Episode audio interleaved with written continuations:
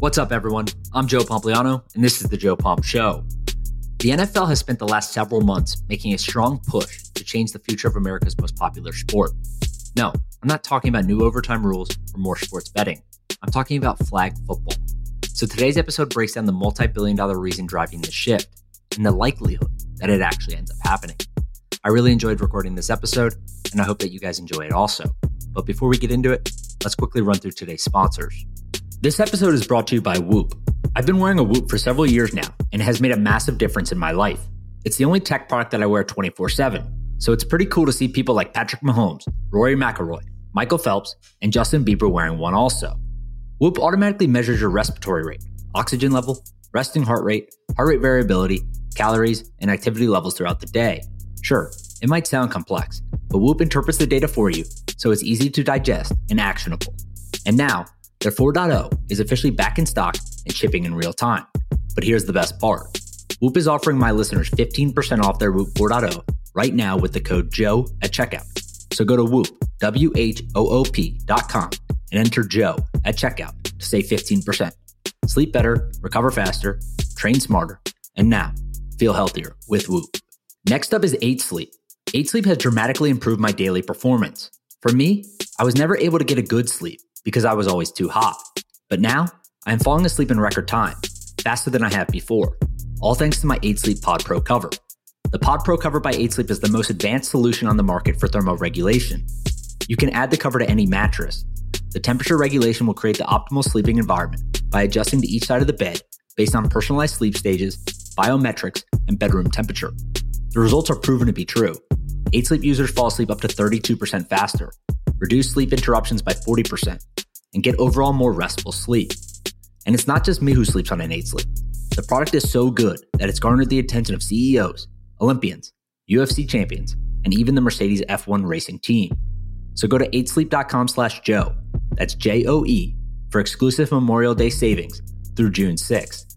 Cool down this summer with 8 Sleep, now shipping within the USA, UK, Canada, and Australia. Joe Pompliano runs Pomp Investments. All views of Joe Pompliano and his guests are solely their opinions and do not reflect the opinions of Pomp Investments. You should not treat any opinion by Joe or his guests as a specific inducement to make a particular investment or follow a particular strategy, but only as an expression of his personal opinion. This podcast is for informational purposes only. All right, let's get into this episode. What's up, everyone? All right, today we're going to talk about flag football. So, the NFL, National Football League, has spent the last several months making a strong push to change the future of America's most popular sport. But I'm not talking about new overtime rules or more sports betting or new advertisers or anything like that. I'm talking about flag football, right? So this is a quote from the NFL executive vice president, Troy Vincent. He told this to the Associated Press. He said, When we talk about the future of the game of football, it is, no question, flag. When I've been asked over the last 24 months, in particular, what does the next 100 years look like when you look at football? Not professional football. It's flag. It's the inclusion and the true motto of football for all. There is a place in flag football for all.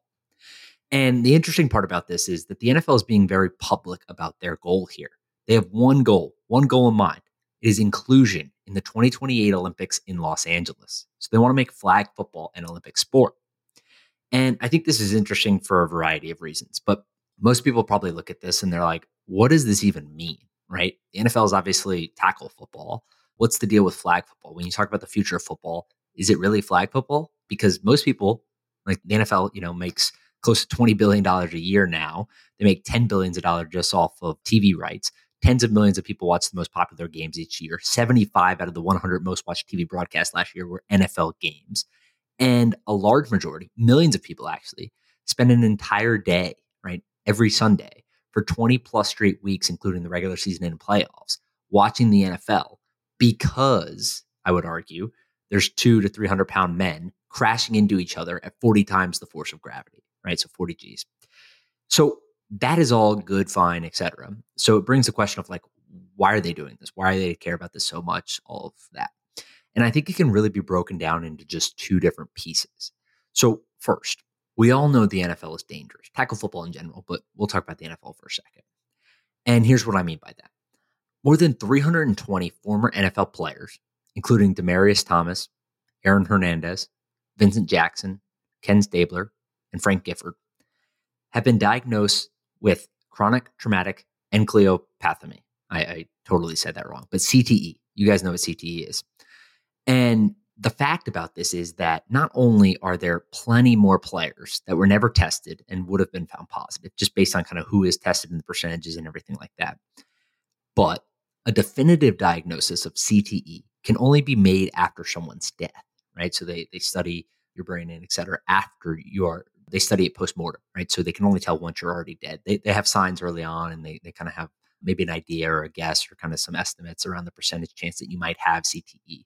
But ultimately, right now, they cannot tell until until you're passed away.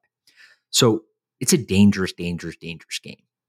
And I think this has been more broadcasted over at least the last decade or two decades, right? As this knowledge, as this science has been released, and as more studies have been done, there's obviously been lawsuits against the NFL. But I think more broadly, like parents have taken notice is the easiest way to describe it, right? It's become a topic of conversation. There's been specials run about it. There's been documentaries. It's in the news. People know about this now. And you even have NFL greats, NFL legends, right? Bo Jackson, who has publicly rallied against children playing tackle football and said that his children, he doesn't want them playing and he would strongly advise against them playing. And actually, if he even had to go back knowing what he knows today, he might not even play. Again, hindsight's 2020 it's very difficult to look at these things in a vacuum and just say, hey, that's the decision I would have made. But that's his comments. And the numbers show this, right? So if you look at the youth participation rate for tackle football in the United States, it's dropped nearly 50% over the last decade. So in early 2010s, there was about eight and a half million people call it, give or take, depending on kind of how you look at the studies, playing tackle football in the United States. Now it's sub 5 million, right? So that number has obviously dropped a tremendous amount. So you would assume part of this is about safety, right? If we can slow down the participation rate, right? It's obviously declining to a large degree right now. It's dropped 50% of the decade. If we can slow down that decline, right? If we can stop it or actually even reverse it to some degree by implementing flag football across the country and giving people more faith, right? You get them interested in the sport, they grow to love it. Maybe by the time they reach high school, we have enhanced security measures or safety measures, and they go and join their tackle football team in high school. I think the NFL has been barking up that tree for, for quite a while, actually. I think they believe in that to some degree. But ultimately, I think the thing that is driving this the most, the incentives here, is actually just money, right? When you think about it, right? In a, in a capitalistic society, it's really just money. So if you look at the NFL, the NFL is a massive business. We know this. I, I think everyone understands this, this point. It's the most profitable sports league, not only in the United States, but in the world, really, for a single entity. The league will pull in around $20 billion in revenue this year alone. And Roger Goodell has been very clear, very, very, very clear about his five year goal, which is $25 billion in annual revenue by 2027. And when I say five years, I mean five years from today. He has actually been publicly saying this. He said it first, I believe, at the owners' meeting back in 2010. So for over a decade now, he's been calling his shot, saying by 2027, I want $25 billion in annual revenue. And the NFL is tracking right towards there they could hit right around 20 million or 20 billion this year and they would be headed that way. And obviously the the massive TV deals have helped with that tremendously. They're getting 10 billion dollars plus now annually from TV partners that they work with and, and those deals will only get larger. So if you count the sports betting money, if you count all this new stuff on the marketing side, like clearly could see a path to where they can reach that. So I think that's impressive, obviously. It's more than any other sports league, especially here in the United States. But the problem is just that, right? Is that the NFL, when you really look at it, is still predominantly a United States based league. Sure, they have over 100 million fans globally, but when you look at the context, right, the money that is derived from an international audience versus domestic audience, the overwhelming majority of that is coming domestically, not only from TV partners, but ticket sales, from merchandise, from marketing, from all of that, right? It's all being driven domestically. And sure, you can say they've been playing games in London for more than a decade now. They have played in Mexico since 2016. And they're even sending the Seattle Seahawks and Tampa Bay Buccaneers to Germany this year for the first time ever. But the reality is just that, right? Is that international expansion is still extremely small compared to the domestic revenue that the National Football League is able to derive. So that's where the Olympics come in, in my mind, right? Flag football is obviously an easier and cheaper way to play or get people interested than tackle football tackle football, you obviously need more people, you need the equipment, you need officials, you need playbooks, you need all of these different things, right? And flag football, You just need a couple people. You need a football, and you can even kind of make flags, right? You can make your own end zones. You can do all these things. So it, it, it lowers the barrier to entry for you know everyone basically who doesn't have the means to be able to do this. So that does a few different things. That obviously opens up the door for the talent pipeline, right? The NFL has the international expansion player program right now, which numerous people have come through and actually made it to the NFL. It's been what I would consider a, a pretty successful venture on their part. But this opens up the door to hundreds of millions of people, billions of people to some degree, depending on kind of how you look at it and, and, and the growth that it was able to get. But I also think what it does is people don't understand how valuable the Olympic charter is and what it actually means, right? So the Olympics is obviously important you're opening things up on a global stage. But to obtain an Olympic charter, which you need to compete in the Olympics, means that the sport is being practiced by men in at least 75 countries and on four continents, and women in at least 40 countries and on three continents. That level of participation would be insane, right, for the for the NFL. It obviously would increase the amount of international investment in and around the sport. Again, it would expand the international pipeline of players. But more importantly, it could potentially bring the NFL hundreds of millions of more fans. So the NFL has said that they're looking to add 50 million international fans over the next decade. But the reality is, if you're able to get the sport included in the Summer Olympics in 2028, I think they smash that out of the water because what you're doing now is you're saying, hey, at least 75 countries are playing the sport. And there's about 38 or 39 or maybe even 40 at this point that I think are competing. So flag football, for those that don't know, is actually included in the World Games in Alabama. So a similar competition, I, I guess, to some degree, how you want to look at it for the Olympics. But there's already 38 or 39 or 40 nations that competed to qualify for that tournament. So to some level, you know, we're about halfway there, or whatever you want to call it, give or take. But I think once it gets on that that national stage, the Olympics, right, there is a certain level of commitment, of investment, of interest that goes along with that. And I think that that would be massive for the NFL. And the thing that I would end with and that I would just clarify and say is like, I don't know if this is going to happen. 2028 is far away, but it's really not that far. We all know how fast time moves and stuff like this. And the Olympics will be here before we know it. So obviously very difficult to get something like this passed, but I would caveat that with the fact that like if anyone can do it, I certainly wouldn't bet against the NFL, right?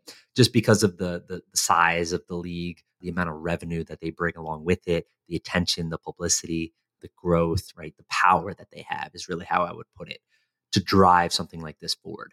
And I think for the NFL, it's like a no brainer. No, no, no, no, no brainer. Because what you're doing is you're basically not only accelerating the growth internationally of the sport, but you're doing it in a in a somewhat cheap fashion relative to what you would probably have to do otherwise, right? So you don't have to go market it, you don't have to go play all these international games, you don't have to do, do all this other stuff.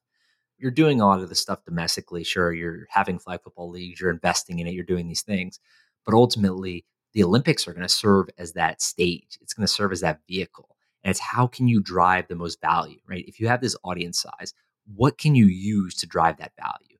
And I think in some instances, like, sure, you can go market, you can set up these like kind of domestic flag football leagues for kids. You can kind of get interest going that way through the grassroots perspective. But if you're the NFL, like the Olympics is a way better option for you to go do. And I think that's what they're going to go do. So again, my guess would be 2028. I don't know whether it's going to happen or not, but I certainly would have been, wouldn't bet against the NFL. And I think if it does happen, this is going to be a massive growth and trajectory for the NFL because ultimately what you're going to be doing is it's less about the talent pipeline, in my opinion, right? Like the NFL has quality players. I don't think that's going to be stopping anytime soon, even with a kind of a reduction in the number of people that are playing the sport here domestically at a young age, call it six or 12 or under. But I do think that it will drastically increase the number of people watching, buying, caring, etc., about the NFL internationally. And what does that bring with it? It brings millions and millions, potentially billions and billions of dollars. It's what every sports league in the world is attempting to do, right? If you look at Formula One, it's that exact same model where they want to be global, they want to be international within every single country, within every single market. And the United States is traditionally the hardest one to crack, which is why Formula One has been so successful over the last few years. Now that they've kind of wedged themselves in and they're starting to grow here in the United States, the NFL obviously has a massive advantage with being that home turf here, the largest sport in the United States. And now they're trying to do the reverse. They want to go outside the United States to expand their revenue stream, expand their total addressable market. And we'll see if they can do it. But I think it's quite fascinating. I will keep you guys updated as more things come up. But again, I wouldn't bet against 2028 flag football in the Olympics. So we'll see what happens. All right, everyone. That's it for today. I hope you enjoyed this episode. And as always, I appreciate you listening to The Joe Pomp Show. Make sure you subscribe to the podcast on Apple or Spotify so that you don't miss any episodes going forward. And if you are looking for additional content, check out my daily newsletter at readhuddleup.com or follow me on Twitter at Joe Pompliano. I hope you have a great day, and I'll see you next time.